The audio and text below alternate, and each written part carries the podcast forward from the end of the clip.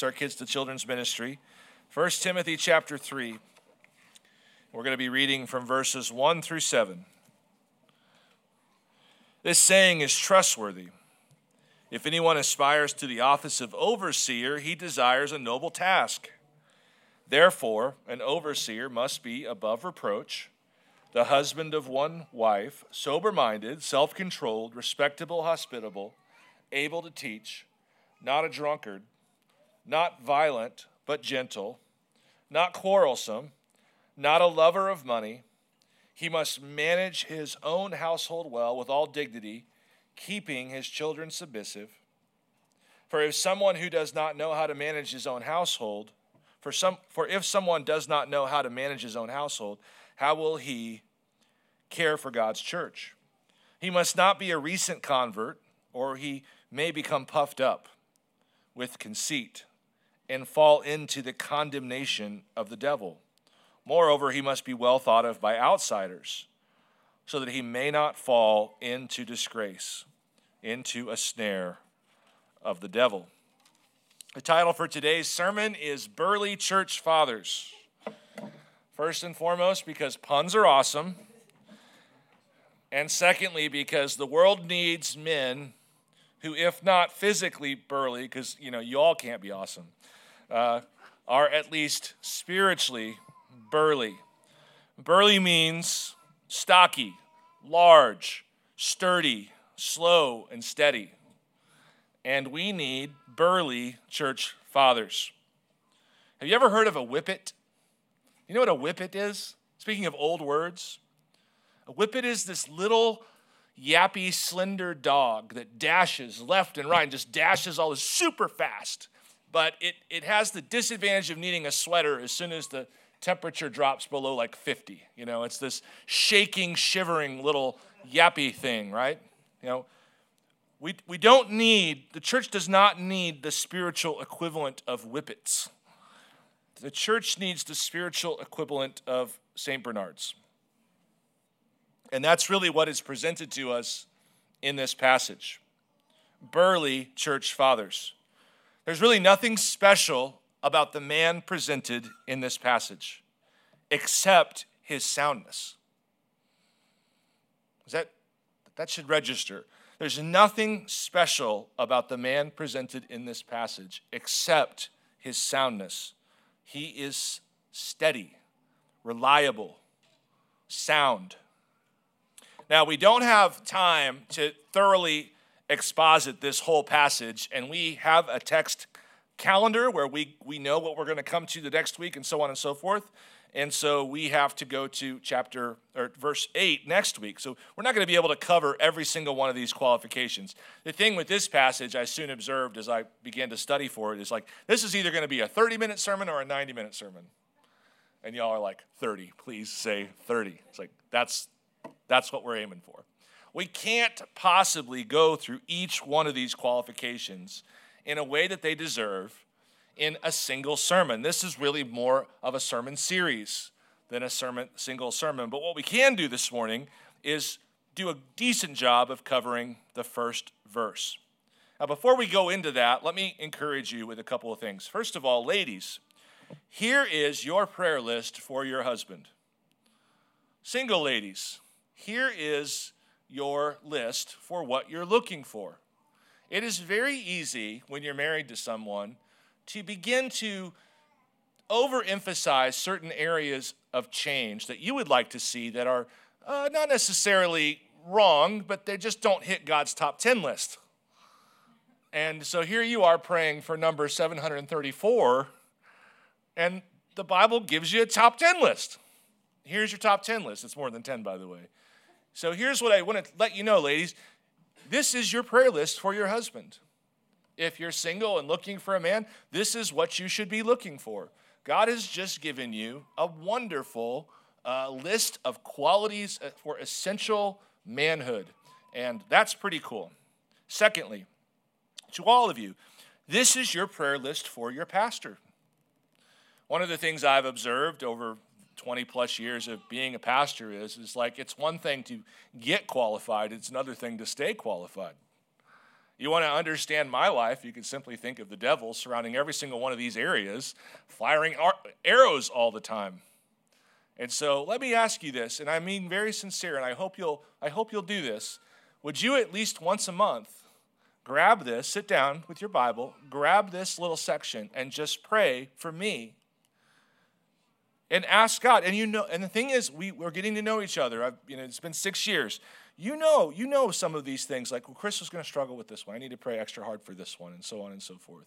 Would you please be diligent when, as God provides you with a pastor, to go through this list and ask God to care for you, care for him in these particular ways. So, those are two kind of broad things. Now, let me ask you a quick trick question. What is the first qualification on this list? What is the first qualification in this list? And that's a trick question because the answer is ambition. The first qualification on this list is a desire to serve as an overseer. And by the way, overseer, pastor, elder, these are all words that are used synonymously, sometimes in the same passage, all referring to the same office. The first qualification of an elder is godly ambition. There are two words that are appearing in our text here, and both of them have far more intensity than, uh, than we recognize in the English. The Greek words have far more intensity than the English words. Take the word aspire, for instance. You see that in the verse? This saying is trustworthy. If anyone aspires to the office of overseer, he desires a noble task. There's our two ambition words. And this word aspire has far more intensity than you might think it does. It means to stretch oneself out over. It means to, to go to the very tippy toes of your own capacity. It really means to be reaching for something. One of the interesting things about these two words is they're both used in positive and negative senses in the Bible. So it's, it's really not about ambition. Ambition's just a, a, it's just a, a, a, state, a state of being. It's really like, what are you aspiring toward? What are you stretching out for? And so, one of the words in this text is aspire. This is someone who is sincerely desirous of this thing. Hebrews 11 16 uses this very same Greek word when it says that they, the heroes of the faith, desired a better country, that is a heavenly one. So, this idea of stretching out, of straining to attain something beyond what is average for that person. And then the word desire. This is the word that in the Bible is used to describe extreme want. It can even be used to describe lust. In the story of the prodigal son, the prodigal son is starving to death, and it, the text says that he was feeding the pigs. His, his, his station in life had fallen to such a degree that he was feeding the pigs. And he looked at their food and longed to eat it. He was so hungry that he was craving what the pigs were eating. And the word for crave there, the word for long there, is the same word here for desire. The words for aspire and desire are not conveying someone who is merely open to the idea of serving as a pastor. The words convey the idea of someone who has a sincere, earnest desire. And guess what happens when people have sincere and earnest desires? We are sinners, friends. And if you've ever desired, say, to have a baby and you're having trouble getting pregnant, or if you've ever desired to get out of debt and you're having trouble getting out of debt, if you've ever desired to overcome an addiction and you're having trouble, if you've ever desired to be better at something that's good, you know exactly what I'm talking about here. You can, in those moments, have the exact right target you should have. You want a good thing. And you want it in a way that is, you know, like serious. Like you, you really are stretching yourself out for this thing. Well, of course, friends, of course, we're sinners. Of course, there will be times when your desire for that thing exceeds its proper limits, when the ambition sort of turns dark on you, when the, when the aspiration becomes an idol. Friends, we, we have a gracious God. We should be gracious with one another when it comes to people who desire good things and sometimes too much. We need to be patient with each other and understand that that's just part of what it means to be a sinner. We certainly don't want to get in the habit of looking at people with big ambitions with suspicion. We certainly don't want to get in that habit. As best I could tell, verses 1 through 13 have two purposes. And I think the church basically only uses them for one purpose. The, the one purpose that everybody seems to understand about verses 1 through 13 are that they are to be used to examine a candidate, to examine a candidate for elder, and to examine a candidate for deacon. Everybody understands that. But there's another thing happening here, and the church doesn't seem to do a very good job with this one. This, this, this text is not merely to examine, but also to encourage people to aspire to these things. It's right there with us. It's right there in verse 1. If anyone desires, if anyone aspires to the office of overseer, he desires a noble task. See, there, before we get into examination, we have to encourage. Before we begin to help someone recognize where they stand in a particular pursuit, we probably want to, at first, celebrate their sincere desire for this or that thing. If a young person is desiring to get married, first thing we should do is celebrate their desire to get married. Before we start giving them the list of all the things they need to change and work on and so on and so forth, the first thing we ought to do is like, good for you. That's a really great thing to desire.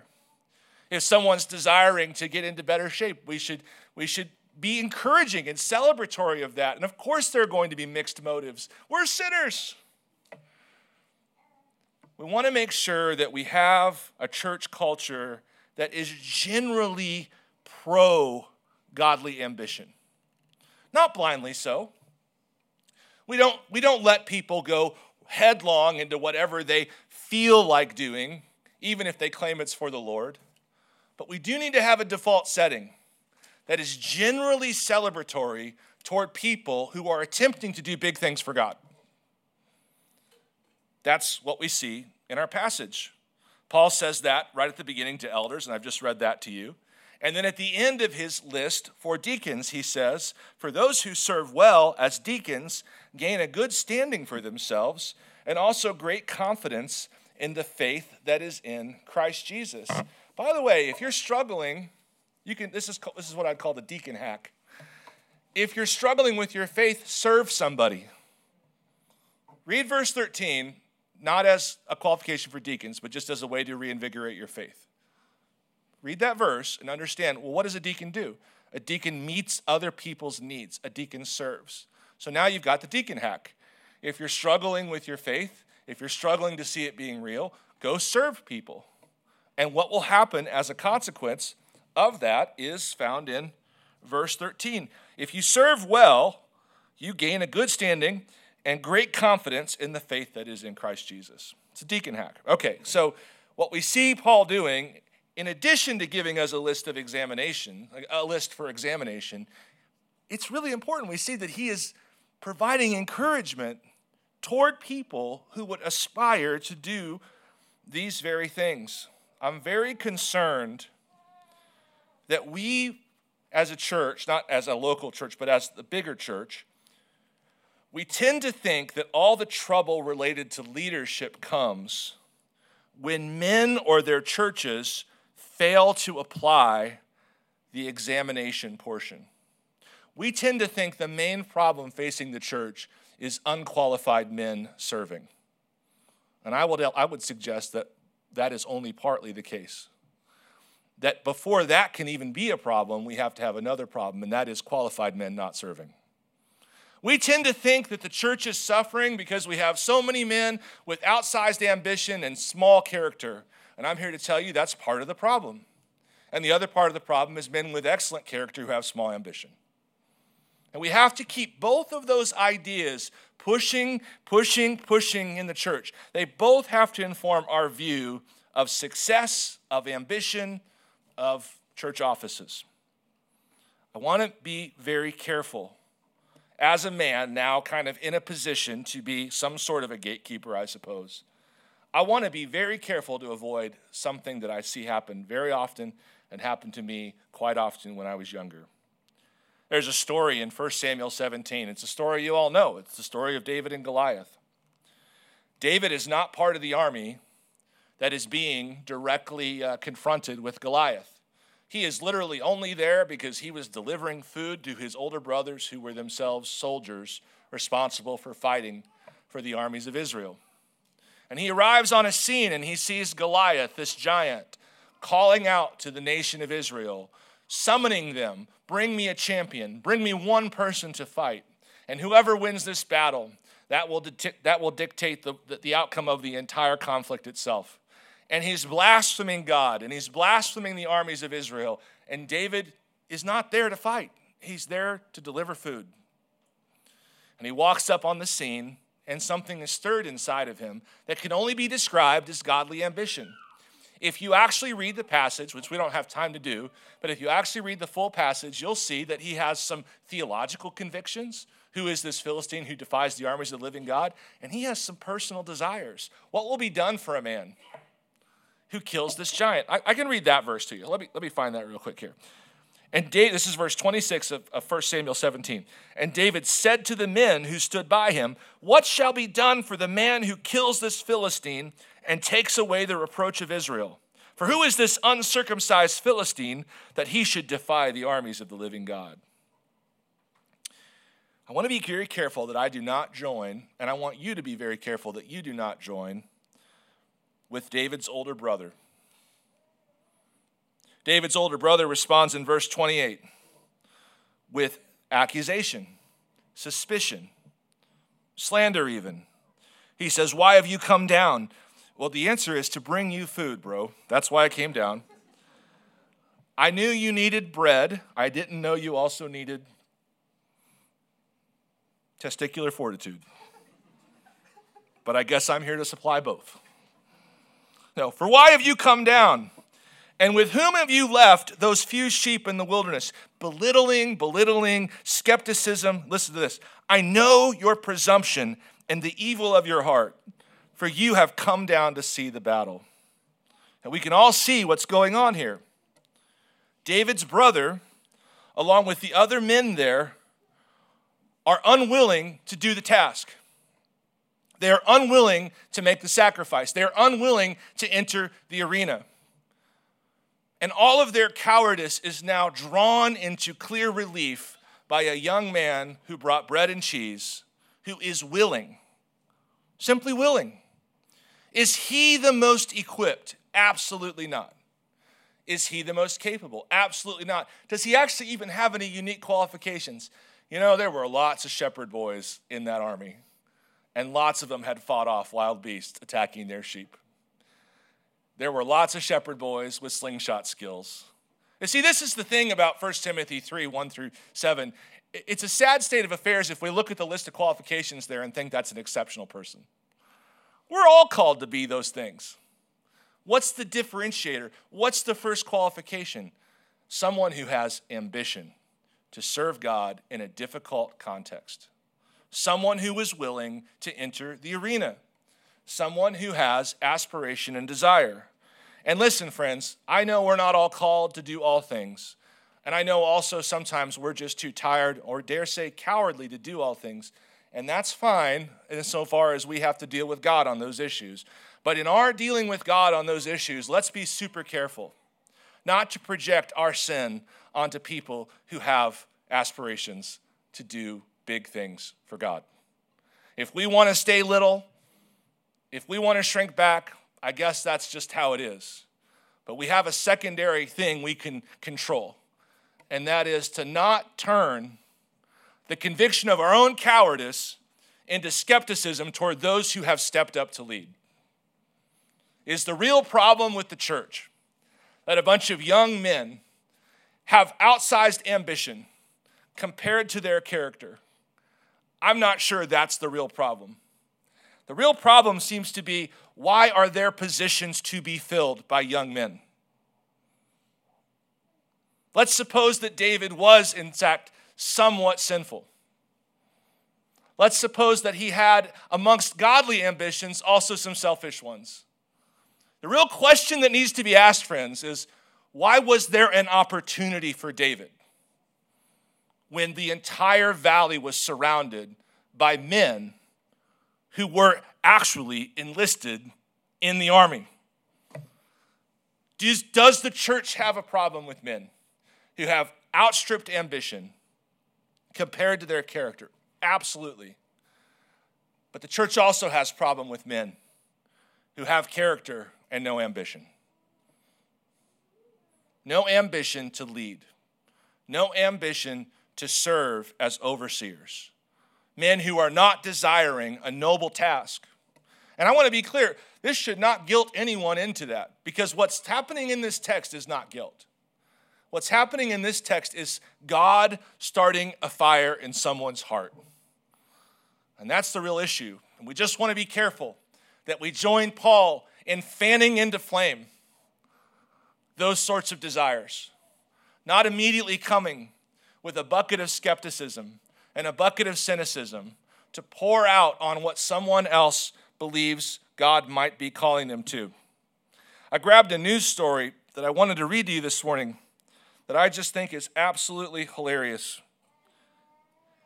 Deep in southwest Virginia, there's a county fair where last month one woman won first, second, and third place for best cookies. She also swept all three awards for candy and savory bread. In fact, she won the blue ribbon for cake, pie, brownie, sweetbread, and best overall baked good, which was strawberry fudge. It didn't stop there. She also won for canned tomatoes, canned corn, pickled peppers, sauerkraut, relish, spaghetti sauce, and both jelly and jam.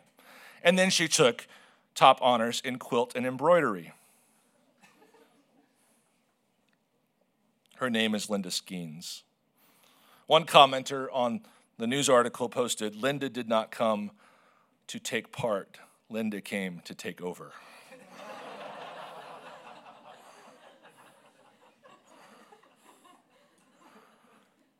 Listen to this. Skeens shared that she was diagnosed with leukemia in December.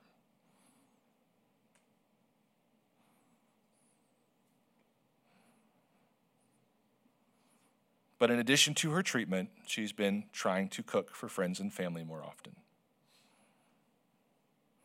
She was greatly flattered by comparisons to the all time great athlete, Dale Earnhardt.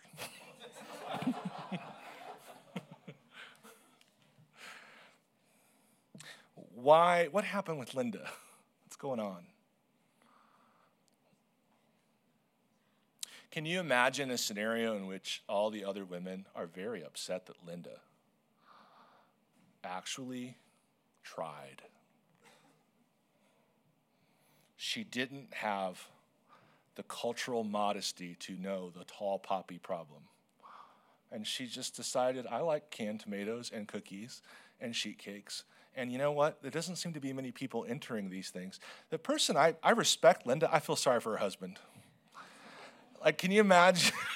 I can, I've been in situations like this. The wife overcommits, and you're like carrying, like, you know how hard, it, I, immediately I thought about how would I transport, transport all of this stuff, you know? Because I guarantee you, Linda just did the cooking. Listen, we need to have a culture that celebrates godly ambition, understanding that because we are sinners, no ambition is only godly. And we need to walk with people, encouraging them toward the ambition while helping them sort out the inevitable influences that sin brings. I, uh, I would never want it to be thought that there's some reason. I, I don't want the church to ever have a situation where you look at all the things that have to be done and there's one name on everything. That's just dishonoring to God. He gets great honor in raising up many people to fulfill many gifts. And so it's kind of cute when it happens in the Virginia County Fair, but it can't happen here. We need people doing all these things. Well, that's the ambition, which I consider to be the first qualification. And the second point I want to bring to you is the aim of that ambition. Let's look at the text again, verse 1. The saying is trustworthy. If anyone aspires to the office of overseer, he desires a noble task. Now, we've talked about the ambition, but we need to see the aim of that ambition. What's, what's, what's the actual thing this person aspires to, desires? Well, it's conveyed or communicated in this verse as both a title and a task. As both a title and a task. See that? If anyone aspires to the office of overseer, that word there is a, is a compound word in the Greek. It's a noun form, a titular form, if you will, of an action, of two actions, I guess you could say. The, the word is episkopos in the Greek. Skopeo is the word for looking after, to watch, to tend to, to care. And the word epi is over. So this is why we get the word overseer. But I like the word looker outer or looker afterer. It's really the idea of overwatch, but it's communicating not some sort of purely managerial thing happening where, where someone's making sure that so and so isn't eating cookies when they're not supposed to, or pulling a Linda and baking all the cookies. It really is just this idea of care an over watcher, a caretaker. We can get more clarity on what the word means if we look at one of the qualifications listed in verse 4, where Paul writes, He must manage his own household well with all dignity, keeping his children submissive. For if someone does not how to manage his own household, someone does not know how to manage his own household, how will he care for God's church? Well, this is sort of your explanation of what it means, of what Paul's talking about in verse 1. What does Paul mean by overseer? What does epis, uh, really mean? What is he talking about? What is the title and what is the task? What's, it's pretty clear in verses 4 through 5. And this is why I have the title I do for my text, for my sermon. If you want to know what is really aspired to, what is really being celebrated as a noble task, you just look at verses 4 and 5 and you see what? It's basically being a church dad, it's basically being a church father. Someone who looks after the affairs of a church like the way a, a man looks after the affairs of his home. And that's why this qualification is so central to the qualifications in general. Uh, think about it this way Does a husband and a father look after the budget and the house and make sure his lawn is mowed and so on and so forth? Yeah, of course. So, too, with pastoring, there are administrative, facility, budget, so on and so forth, website. What a pain that is. Why does a man do these things? He does those things simply as an extension of his love for his wife and kids. He is not a professional lawnmower. He's not a professional gutter cleaner outer. He's not a professional barbecuer. He does those things because those things serve his family. This is what a pastor is. A pastor is to the church what a husband is to a bride. A pastor is to a church, to the bride of Christ, what a husband is to his bride. A pastor is to the children of God, what a good father is to his own children. This is what we're talking about. We said, you got to have ambition. We should really aspire to do this. Well, aspire to do what? We need men who aspire at some point in their life to bring sincere dad energy to the care of the local church. That's what this verse is saying. Now, let me bring your attention back to the dynamic I mentioned in a moment, a moment before, and that is there's a task here and there's a title here. The title is episkopos.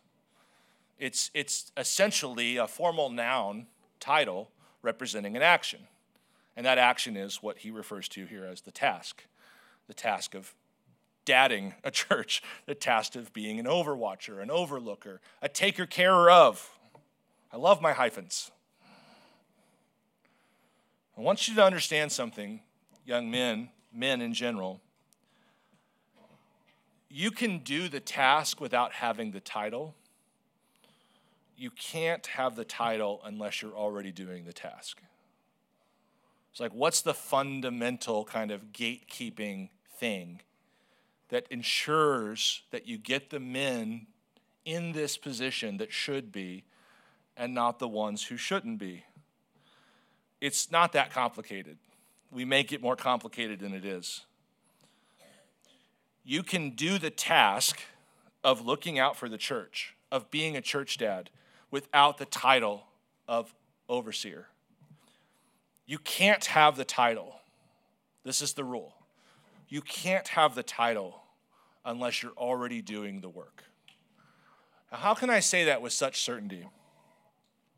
Because, as I said at the beginning, the first qualification is desire and aspire. And as I mentioned, the qualifications, the words there, desire and aspire, have intensity to them, almost like, like sketchy intensity almost like to overflowing the brim.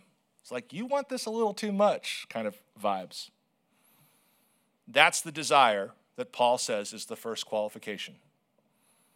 And what I'm suggesting to you this morning is, is that that desire, if it is that strong, will already be manifest in a man's life well before he grabs the title. Well before he ever gets the title, he will be doing the task if someone were to come to me and say, I strongly desire to be an overseer, I should not be surprised. It should be pretty obvious because he's been overseeing a lot, and I've noticed his overseeing. Let's be clear, because there are some men who desire the title and not the task.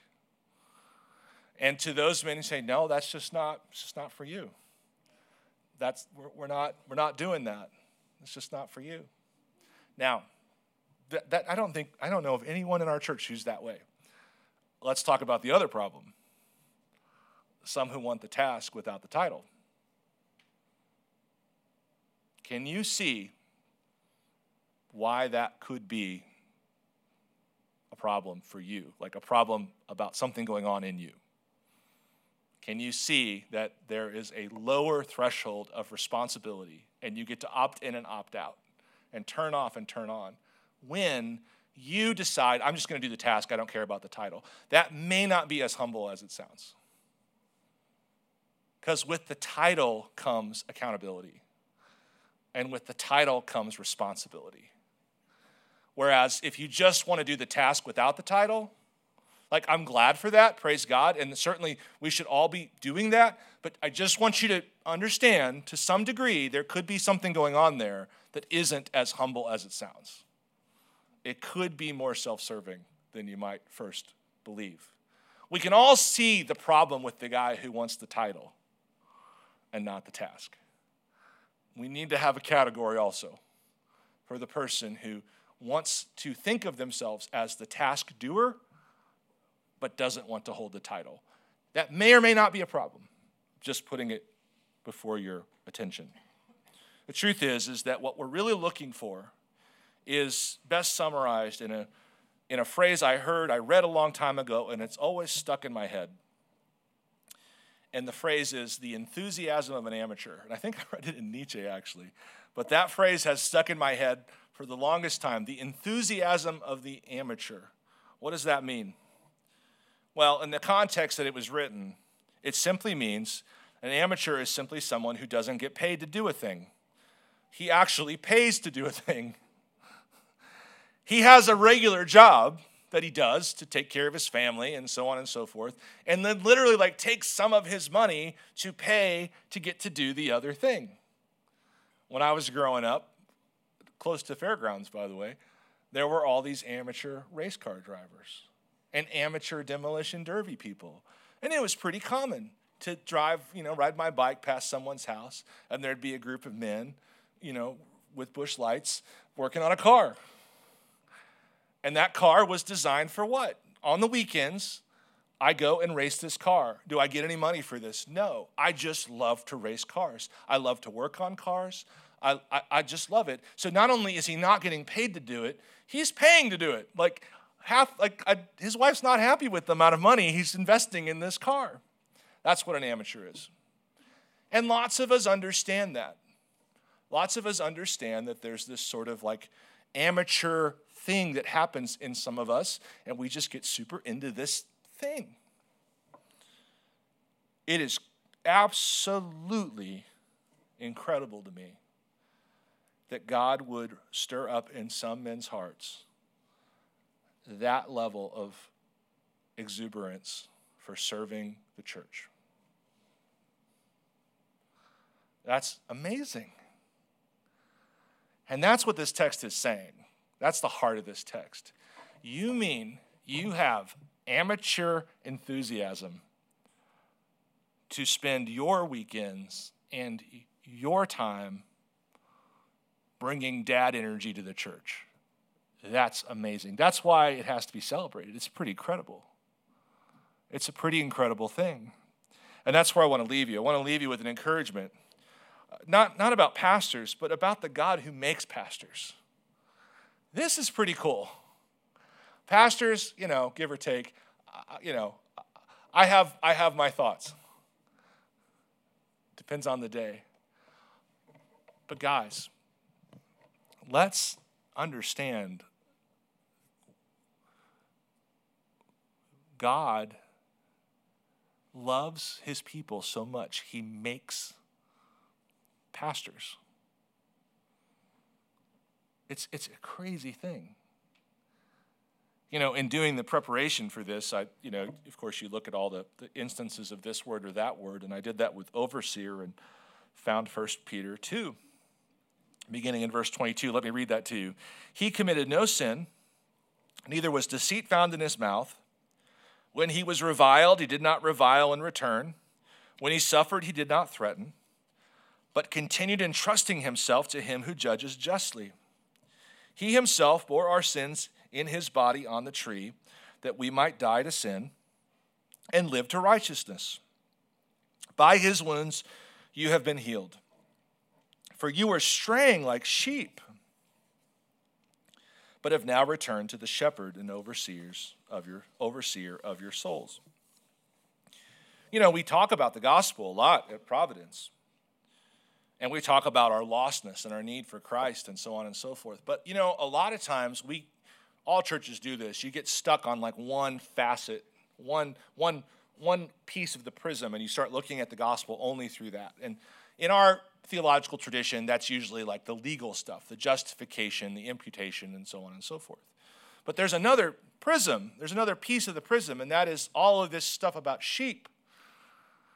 And we don't get our word lost from the legal side of the gospel, we get our word lost from the pastoral, the shepherding side of the gospel. What does it mean to be lost? It means you don't have your shepherd. And one of the things that just was really stirring about this passage in 1 Peter is that it says, You were straying like sheep, but have now returned to the shepherd and overseers, overseer of your souls. And it's incredible to me to realize that one of the things it means to be lost is that I was made to have God shepherd me. But when I'm not His, when I'm lost, I don't have a shepherd for my soul. Now, I still have everything else. That's the problem. I still have my sheepiness. I still have the wolves. I still have the weather. I still have hunger and thirst, and I still have other sheep that can be a problem. So the rest of my life just goes on, but I'm living a life without a shepherd. And this is not a life I can live without a shepherd.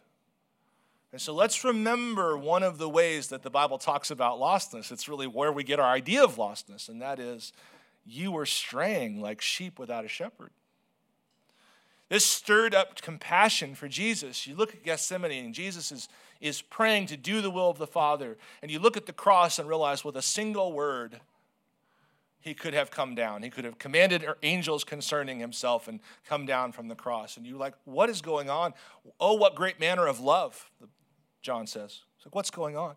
Well, one thing we know that's going on is that he would look out at people and have compassion for them because they were harassed and confused, like sheep without a shepherd. And so, one of the fundamental things that Jesus came to do was to give every single person in this room the shepherd of their souls. Jesus Christ, the great shepherd, the great overseer. And so, I mean, this is just incredible that he, he loves us so much to know he does, he, he looks down and really sees it as it is and says, uh, well, they've got the wolves, they've, they've, they've got the hunger, they've got the weather. It's, all, it's a terrible life without a shepherd.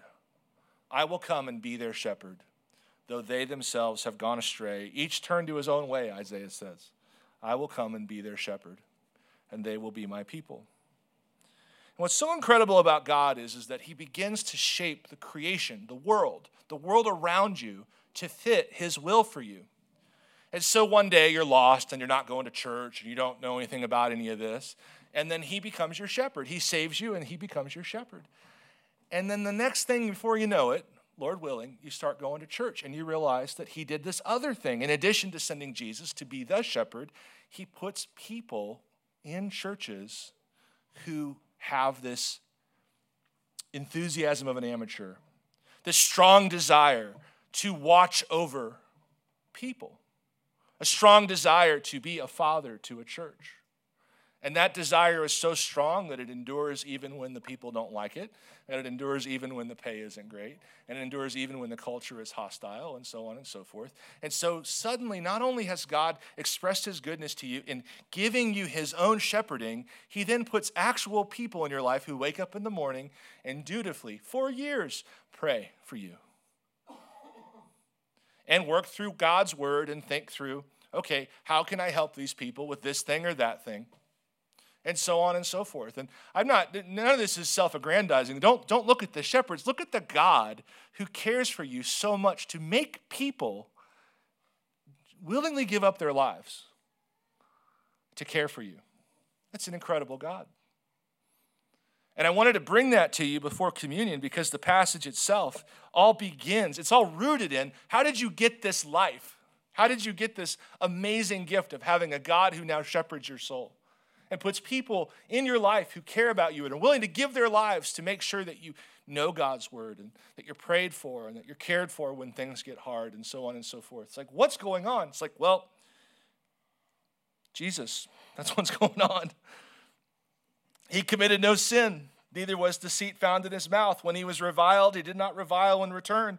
When he suffered, he did not threaten, but continued trusting himself to him who judges justly. And here is your salvation he himself bore our sins in his body on the tree, that we might die to sin and live to righteousness. And so I introduced the table to you today, which is the evidence that he has himself borne our sin with his body and with his spilled blood. And I say, come and celebrate the Lord's table as a sheep who's been reunited with the shepherd of your soul.